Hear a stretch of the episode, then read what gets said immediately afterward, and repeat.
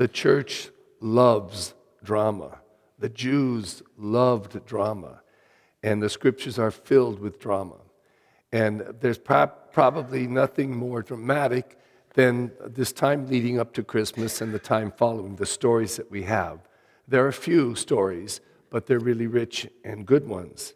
And all this week, we, we focus more intently. In fact, nothing could be more true than this responsorial phrase that we said lift up your heads and see, your redemption is near at hand.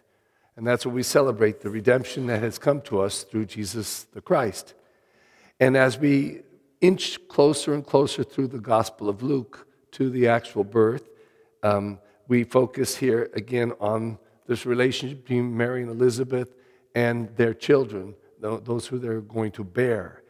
And Elizabeth and Zechariah, um, having prepared for the birth of their son, now he arrives, and eight days later, um, when they're going to have the circumcision, is when the naming takes place. And they come and say, Well, what name are you giving to your son? And Elizabeth, the mother, she's the one who bore him, says, His name will be John. Oh, no, this is impossible.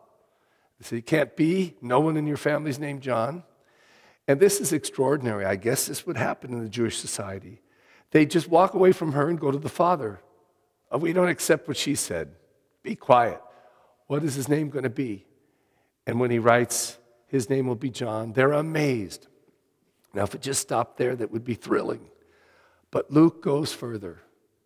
And he has at that moment that the name is given, and that moment that they hear the name given, the people, and then accept it because the Father has said so, and they show their amazement in that context of amazement. His mouth is opened, he is no longer mute. If they were amazed before that, this was a jaw dropper. Oh my God, now he can speak. Now that this truth has been spoken, and he who had doubted and questioned, now he speaks what the angel had told him, and as he proclaims that in written word, his mouth is loosed and he can speak again. So, the obvious question is this What then will this child be? What then will this child be, John? Well, who could have understood or realized what was foretold that John would be the one who would foretell the coming of Jesus the Lord, our Savior. And as we heard uh, two weeks ago, I think on Sunday, um, when Jesus later proclaimed, John's now in prison, he's about to be beheaded, and Jesus said, No man up until this time has been born of a woman that is greater than John. That means, he's saying, Moses, Elijah, Isaiah, all the prophets, nobody's greater than John, but for one reason because he foretold the coming of the Savior. He said, There he is. That's him. That's him. Pay attention.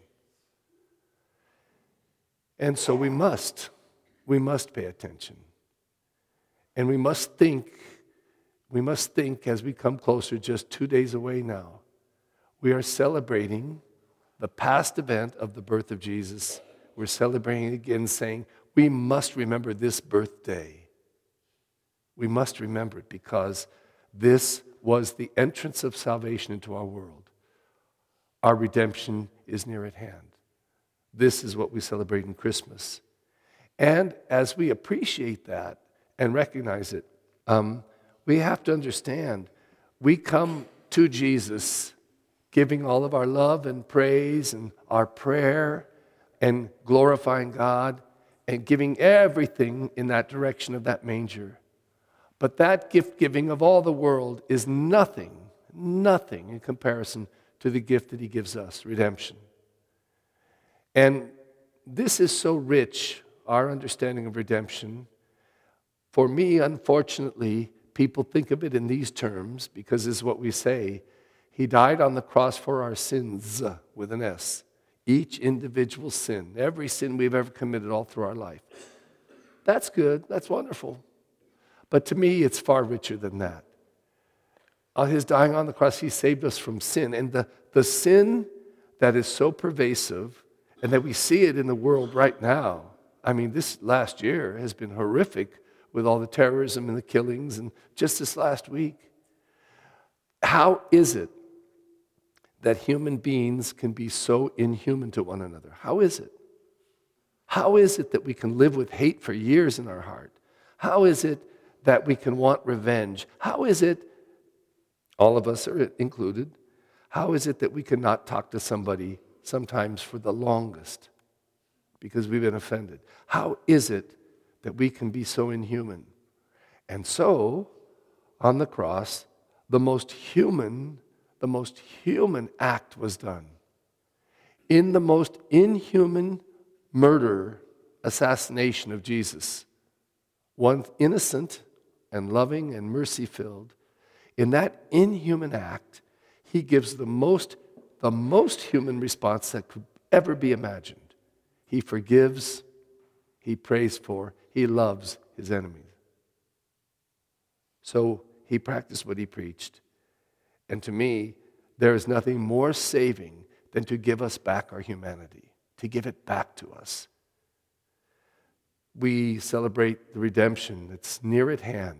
Two days we're celebrating, it's coming, it's here. We need to open our hearts at the deepest level and ask that redemption to be effective in our hearts and lives.